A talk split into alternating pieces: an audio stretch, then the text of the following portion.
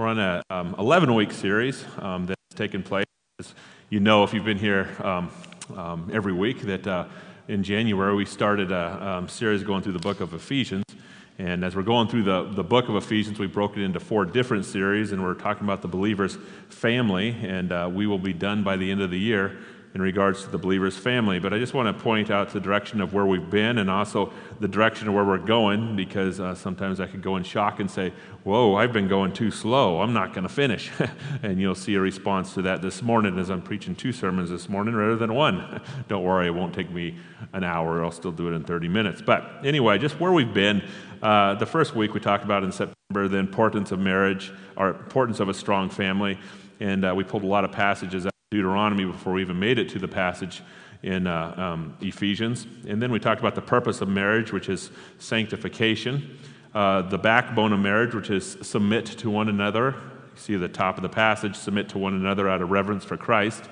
And then the author doubles down on it. It says, Wives, submit to your husbands. And then husbands die for your wives, which means submit on steroids. But submission is a word that is driving the passage. Therefore, it's the backbone of marriage the lead in marriage. And what is the lead? It's the head. The head is the Savior, which is the husband. And then you have the conflict in marriage, which would be hurt. We saw in Genesis um, the conflicts that are taking place in Adam and Eve that are still in us today. And what does Ephesians tell us to do is to be washed. The conflict in marriage, part two, is in regards to hunger, which we talked about last week. Love as you love your own body is the focus that we should be doing in Ephesians um, as uh, hunger is there in all of us. And then um, this morning we're going to talk about the completion in marriage and the foundation of marriage, which we move into a passage in Genesis. For this reason, leave is the two words that we're going to be talking about today. I'm going to go to Africa next weekend and will not be here for two weeks. And then Pastor D will be taking um, the pulpit and he'll be preaching. And um, but when I come back, we're going to talk about leave and or cleave and then one flesh, all in one sermon and then the mystery of marriage, which would be Christ and his church. And then that will move us into the next passage in regards to raising our kids, which I think I only have time for one. and then we'll move into um, how to respond um, in our workplace. Um, so, as we're looking at this, I encourage you to consistently come back and uh, to get um, the entire, um, the entire um, perspective of the passage um, just because it's all just one sermon, seven hours long. We're just going from one to the next. And, and if you haven't listened to the previous ones, I really encourage you to listen to the previous ones as they kind of do flow together under this one passage. So let's read the passage's entirety, and, and then the underlines is the words that we'll be focusing on this morning. Ephesians 5 21 through 33 says this Submit to one another out of reverence for Christ. Wives, submit to your husbands as to the Lord, for the husband is the head of the wife as Christ is the head of the church, his body, of which he is the Savior. Now, as church submits to Christ, so also wives should submit to their husbands in everything. Husbands, love your wives just as Christ loved the church and gave himself up for her to make her holy, cleansing her by washing with water through the word, and to present her to himself as a radiant church without stain or wrinkle or any blemish, but holy and blameless. In the same way, husbands ought to love their wives as their own bodies. He who loves his wife loves himself. After all, no one ever hated his own body, but he feeds and cares for it, just as Christ does the church, for we are members of his body. For this reason, a man will leave his father and mother and be united to his wife, and the two shall become one flesh. This is a profound mystery, but I'm talking about Christ and the church. However, each one of you must also love his wife as he loves himself, and a wife must respect her husband. Number one in our notes marriage is completion. Marriage is completion. When we look at this passage, it's evident that um, Paul knows the Pentateuch, which is Genesis, Exodus, Leviticus, Numbers, and Deuteronomy. In fact, he might even have the Pentateuch memorized. And so, as he's talking about marriage and perspective of the cross and perspective of Jesus, uh, I think he's also thinking about um, way back when in Genesis, when Moses wrote the book of Genesis and put into pen of what marriage is. It's on the forefront of his mind, and the reason why I believe it's on the forefront of his mind is because right inside of his passage, he pulls this passage from Genesis. For this reason, a man will leave his father and mother and be united with his wife and become one flesh. That is in the book of Genesis. So, if we want to understand that statement and that comment, we do need to travel back to the book of Genesis and to see what is going on in this passage. And the reason why is you look at the three words and it says, For this reason, man should leave his mother and father. Did Paul give the reason on the top, or is for this reason anchored into the book of Genesis when everything first started? For this reason, comes inside of the book of Genesis. So we need to look back to see what it says. Genesis 2 18 through 24 says this The Lord God said, It is not good for the man to be alone. I will make him a helper suitable for him. So the Lord God caused a man to fall into a deep sleep. And while he was sleeping, he took one of the man's ribs and closed up the place with flesh. Then the Lord God made a woman from the rib and had taken out of the man and had brought her to the man. The man said, This is now bone of my bone and flesh of my flesh. She shall be called woman, for she is taken out of man. For this reason, a man will leave his father and mother and be united to his wife, and the two shall become one flesh. When it talks about for the reason, you're going to find it at the top of the passages. You find it in verse 18. The Lord God said, It is good, it is not good for man to be alone. I will make him a helper suitable for him. What is a helper? A helper is one who has something offer. Helper is one who has something that you might not have.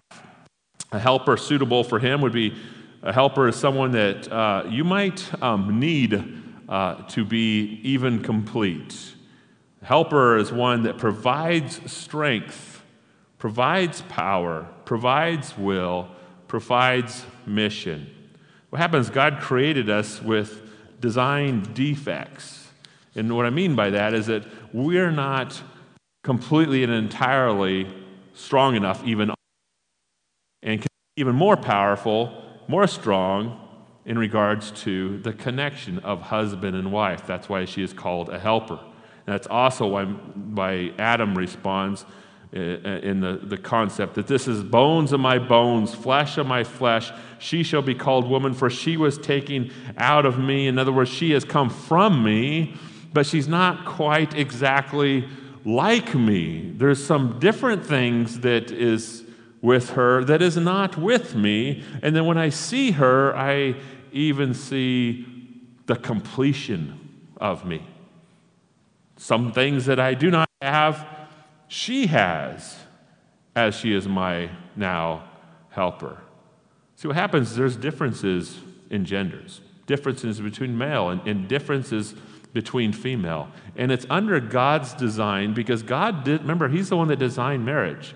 And as He designed marriage, He put it into our hardware of how to connect, how to be stronger how to live, how to be woven inside of a relationship that would carry the power that our children need, that would carry the power that our country needs, and would carry the power that our, our, our world needs as well.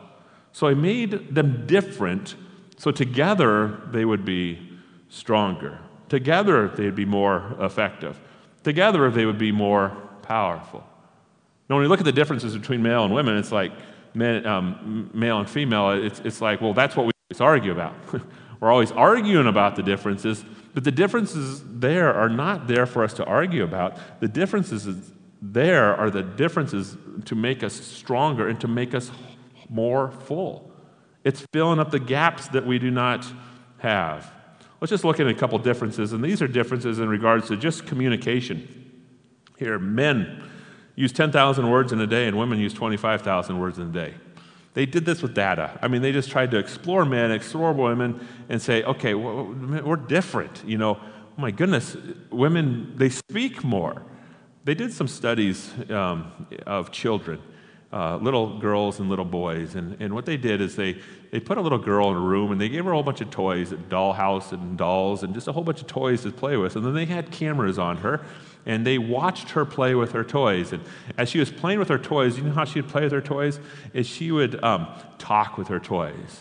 It was like living in this fantasy world. But one doll would talk to the another doll, and then the dolls would talk as they walk into the doll houses and the doll rooms, and then she would talk with the dolls as they were sitting there playing. And, and then they would counter words and try to figure out what was going on in her mind, and, and they noticed that she talked a lot.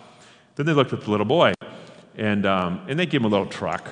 They gave him little play guns, and they gave him all the little toys that were attracted to him, and then they observed him, and, and he was not very verbal.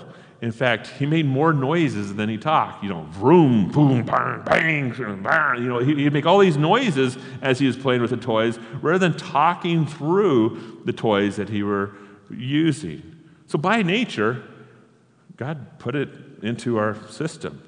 And this is not, you know, data would show 10,000 words come out, 25,000 words come out. Why would God do such a thing? the reason why God would do such a thing is because we're stronger together. And he's making us different to be stronger together. Let's continue to go on. Men believe that talking is for information, women believe that talking is for interaction. You know, I don't have a lot to talk about because I can only put so much information in my mind. So after my mind is full of information, I don't, you know, necessarily need to, to talk a lot. But my wife, women talk about for interaction, the connection that takes place, and the strength that takes place through communication. Now, that's new to me when I first got married. But in the process of being new to me, I start growing into it and I start thanking her for it because we have a relationship.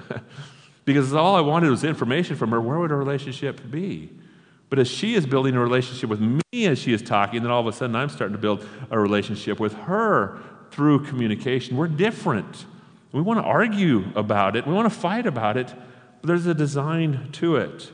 Men use communication to solve problems, and women use conversation to build relationships. Men feel better when they solve the problem, women feel better when they talk about the problem. I mean, husbands, have you ever heard your wives say, Will you just stop trying to fix it? I mean, um, I don't know how many times we said that in our relationship, but if I did, I wouldn't admit because it's going to be a lot of times that my wife says that to me because if she's coming to talk to me, she's coming to get a solution. so I think she's not thinking she's coming to get a solution. She's coming to talk to me for the purpose of connecting with me. But I think, well, if you're going to tell me a problem, then you obviously want it fixed. And then I'm extremely offended if she responds to me um, with, don't give me a solution because I gave her an awesome answer. I gave her a beautiful answer that she will not accept. Well, all of a sudden, I'm mad because you know she doesn't want my advice, and she's mad because I won't talk to her because you know she wants that relationship. Um, to see we're two different individuals for the purpose of connecting and being stronger. Men feel better when they solve problems, and women feel better when they talk about problems. That's the one I already read. A man often gets frustrated by all the details because he feels they are not necessary for him to find a solution. A woman enjoys providing and hearing as much detail as possible because the conversation is therapeutic to her. Um, conversations are not necessarily therapeutic to me. I learned a lot when I, I got married, but in the process of conversations being therapeutic to my wife, it then builds me up in as a stronger person. I'm completed as a result. Men often don't listen because they are looking for the bottom line. Women enjoy the process of getting to the bottom line. And sometimes men just go, How long is it going to take to get to the bottom line? But that's not what we're supposed to do. We're supposed to what, live for our wives rather than for ourselves as you're in this conversation. Men assume problem solving occurs in logical order. Women talk about a problem randomly and in great detail. When stressed, men push away without talking and silently think about what is bothering them. When women are stressed, they instinctively need to talk out loud about what is, what is bothering them.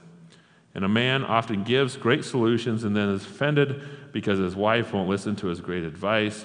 Women talk about problems to get close, not to even find um, solution, a solution. So you can see that as we're looking at this, it does not apply always to everybody and not in all corners uh, of our life, but as a whole, um, this is the we are we are definitely definitely different individuals. Genesis 1:27 says this, so God created man in his own image. In his image God created him. Male and female He created them. Look at the, the pattern of this verse. So God created man in his own image. In the image of God, he created him, which would be singular. And this is often what we think about when we think about the image of God is that we are created in the image of God. But then he makes another statement, male and female, he created them. I created him, but all of a sudden male and female I created the them according to the, the King James passage. What's it talking about? A human reflects to God his own being. And that's what is being created in the image of God is. You reflect to God his own being. When God looks at us, all of a sudden he sees pieces of himself inside of us. That's what it means to be created inside the image of God. And when God made man, he said, I have created man and I see myself even inside of them. I see my image reflect off of them. But this passage, male and female, he created them is also saying that man and women together reflect the image of God. Even more so than I would say man alone or even woman alone reflect the image of God. But the process of them being together, there is a wholeness that is there that reflects the image of God. You know, when you have Paul, Paul says, you know, it's it's better not to even marry. Why would he say it's better not to marry, but yet two of them together reflect the image of God? The reason why is because if you get into a marriage, you're going to have to forgive a lot. What's that doing? Reflecting the image of God. You need to have mercy a lot. What's that doing? Reflect the image of God. You need to sacrifice a lot. What's that doing? It's reflecting the image of God. Everything that we're doing as a couple is proclaiming exactly who God is if we're doing it correctly because it is a demand that we are Christ like when we become married. And as we, it is demanded that we're going to be Christ like when we become married, the whole world is going to see us. what I mean, the whole world is going to see us, is that when you have children, they walk, look, watch you like a hawk. And they don't listen to all the words, they see all the behavior, they see all the action. And the question would be do they see the image of God? Because when two come together, there is an image of God that must be demanded if the marriage is even going to survive. Because, of course, you'll be given more mercy, more sacrifice, more commitment, more forgiveness when you're married than even when you're not. So, what are we going to do about it? Letter A don't fight about the differences, celebrate them. The differences are there, and we often can get very frustrated with the differences but he made male and female, and for this reason they should be connected. Because they are different, they need to be. So you look at male, male are determined to deliver the goods, and females are often um, different. They value intimacy even above action. So you see somebody that's just willing to deliver the goods, make it happen, accomplish it, go after it, very task oriented, and females in general, wives in general, they value intimacy even more so um, than action that takes place. Well, you can be frustrated with the opposite, but the opposite's not there to be frustrated with. The opposite is there because your children need the opposite. You need the opposite. The world needs the opposite for the purpose of being stronger. They need one who is delivering, one to deliver the goods that carries that passion, and one that values intimacy above action because nothing, things are going to take place, but you can take it and leave it behind if that intimacy is not there. Happens is that God has put us, made us different for us again to be stronger. Men are more apt to take chances, and, and uh, ladies are more apt to uh, seek security. Um, I remember um, numerous times in my life that um, I'm always, let's do this. Let's make the kids do this. Let's climb this mountain. Let's raft this river. And my wife would speak sense into me and say, you know, our daughter is only three years old. I said, what do you want me to wait a year? You know, I'll wait a year till she's four if you want. And, you know, I, I would push her and my children as far as I could. And I thank God that, you know, she spoke sense into me. And, and one time she did not win because um, we did take our daughter at four years old on a three day rafting trip, and we got caught into a windstorm. And uh, in the process of this um, windstorm, uh, my youngest daughter, who was four, uh, got pretty paranoid uh, in regards to the wind that came through the canyon extremely strong, took our tent and laid it on the ground. And as it laid it on the ground, my youngest daughter was screaming, My blankie's in the tent, my blankie's in the tent. And, and I'm like, We'll get your blankie, it's no big deal. You know, I give her the blankie. And, and uh, she, my wife reminds me, maybe she was too young way back then at four years old. I say, Yeah, but look at her now. Um, but she slowed it down because I would have done it at one if it was not for her. But anyway, we're put together for the purpose of being stronger, for the purpose of giving our children what we need, for the purpose of maybe slowing me down, absolutely slowing me down as I'd be task oriented. Act, men are more um, active and aggressive, and, and uh, women desire um, equity and, and submission. And when I say equity and submission, I just a woman wants to be a man's equal. That is correct. But an equal of very special kind at a deep fundamental level, she has a strong desire to be led, protected, and cared for. Um, that's what's inside of the lady. Yes, ladies are, are leaders. Ladies carry power. Ladies carry strength. They, they carry leadership. Yes, they change the world, but they have something inside of them that my wife and I even talked about a desire to be led, protected, and cared for. And, and if we are in the woods, there's no way that I put my in front of me and say, Make sure that if anything happens, make sure you take care of me. I mean, that would be an insult, but she's no way going to be in the front and say, Well, make sure that um, um, I'll sacrifice so you can live. She doesn't function that way. Why? Because God put it into her hardware to function in such a way of male and female being together. Men are often competitive and, and dominant, and, and women are um, often more connecting, wired to connect um, with others. And of course, we need we need both of them. And in the process of having both of them, we file off of each other's edges, and it makes us even stronger. The other thing that it does, that even makes us more connected. Throughout marriage relationships, men pull their wives into more of a sexual relationship as longer the marriage takes place, and wives pull their husbands more into an emotional relationship. Um, yeah, I don't like to say that, and I don't want to admit it, but I also sit there and I can't watch all the movies that, you know, the chick flicks that my, my daughters and, uh, watch and my wife watches, and the reason why is because I'd be the only one bawling in the room sometime because it's, it's ridiculous. I was never that way.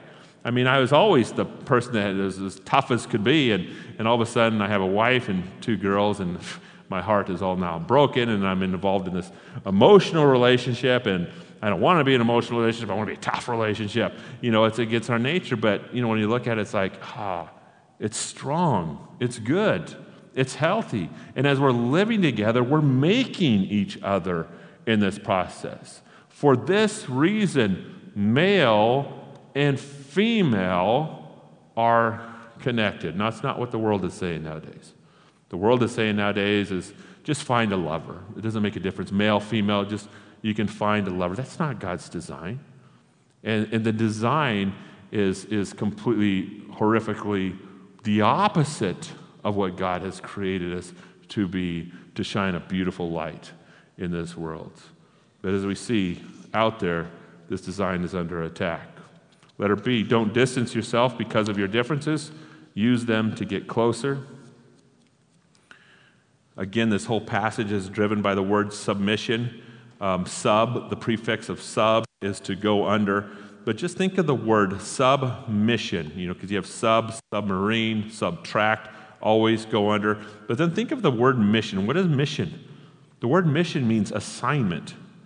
Go under because you have an assignment. That's what submission is. Submit to one another out of reverence for Christ because you have an assignment. And what is the assignment?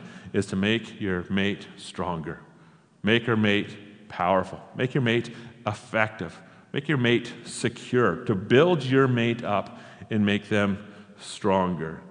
So when you look at that, we're not supposed to, um, to um, distance ourselves away our, of our differences, but even enhance the differences that we have for the purpose, again, of connection. Letter C, don't let your differences break you, let them make you even stronger. When raising kids, our children needed both of us. They needed a father and needed a mother. Even inside of our relationship, we needed a man and we needed a woman. The, the pieces of that carry a dynamic of what we were created for to accomplish a great purpose in this world. And even when you look at the great purpose, you see Christ compare the husband and wife relationship to what? Him and the church. People will know who Jesus Christ is when we have the relationship and wife, taking the differences, and what does it do? It proclaims exactly who he, uh, the relationship that Christ has with the church. So, for this reason, because you are different, male and female, you must leave.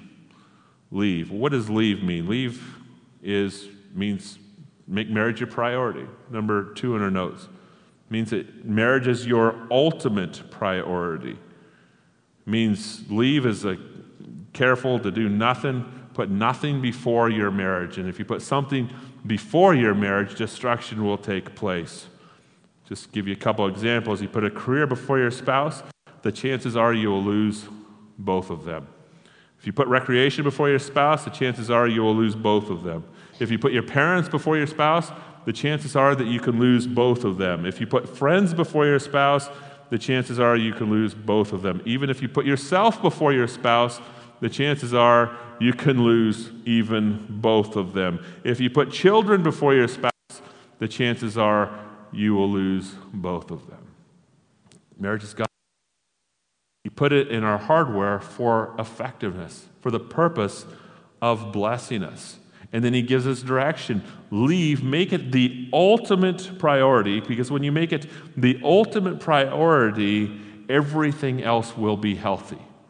But if your marriage is not healthy, things will start to fade. Things will start to go away. In fact, when you look at the greatest argument is like, you know, it's all right to put your children before your mate, you know, when you're raising your children, because you only have them for so long. So you need to make sure you, you know, take investment all into your children. And so many people put their children before their mate. But what children are crying out in the world today is, please help mom and dad to love each other. They're crying out to the point is that don't put me in the front. The security and the backbone of who I am exists in who you are in your relationship with husband and wife. We cannot put our children before our mate. We must put our mate first for the, the, for the benefit of our children, for the survival of our children, for the good of our children, because our children don't want to be first. They want our mates to be first, because that's when they provide them with everything that they need as individuals. Ephesians 5:21 For this reason a man will leave his father and mother and be united with his wife and then the two shall become one flesh. For this reason a man will leave, make it absolute priority and you could be questioning, well, am I have, is, is marriage my priority? Or your mate could be questioning thinking, well, I don't think marriage is for my mate is, you know, he's making it a priority. I'm making it a priority, but she's not making a priority, or she's making a priority, but I'm not making a priority. You know, it goes back and forth. And as you're going back and forth, we can ask the question how do you know if marriage is priority? Um, you just ask your mate. If your mate says, I do believe that you treat marriage as priority, then you are treating marriage as priority. But if your mate says, I do not think that you treat our marriage as a priority, do you know what? Then that's the answer. It has to be the answer. Because if one side says it's not priority, then there is not priority. It must come from both sides. Is our marriage priority? Because the world and our children need this marriage to be priority. That is exactly what leave means. So we're breaking the word leave down. We'll just get into some basic things because remember, this is the first wedding that has taken place. Leave means leave geographically. And leaving geographically means you have a new place, you have a new home, you have a new family, you have a new unit, you have new traditions. You start new. One flesh relationship means that you're one flesh economically, you're one flesh emotionally, one flesh physically. It's one strong unit that you are creating. That's what the word leave means. And when you create that, it is when you move out and then are connected as husband and wife. We live in a world that we leave um, physically. In other words, we'll have a relationship with somebody, a sexual relationship with somebody, but but we're not one flesh yet. We're not one flesh economically. We're not one flesh emotionally. We're just one flesh physically. Again, that is messing everything up. When you leave, you got to leave for the purpose of giving this one flesh the power that it then deserves. So leave geographically. There are things. Leave emotionally. Again, it says, For this reason, a man will leave his father and mother. Speaking specifically of the father and mother. What do you mean that we're supposed to leave our father and mother emotionally? Well, if you hate your parents, then you haven't left yet. If you have not forgiven your parents, you haven't left yet. If you say this is the way it always is done, and now I'm going to build this new home the way that it's always been done, then you have not left yet. If you make comments like, well, I despise church because my parents made me go to church every single weekend, therefore I'm not going to force my kids to go to church, it's also a statement that you have not left yet.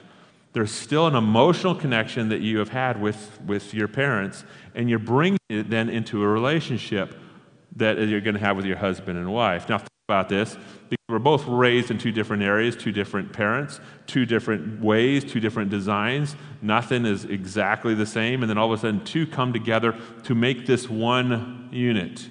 Well, then there's conflict.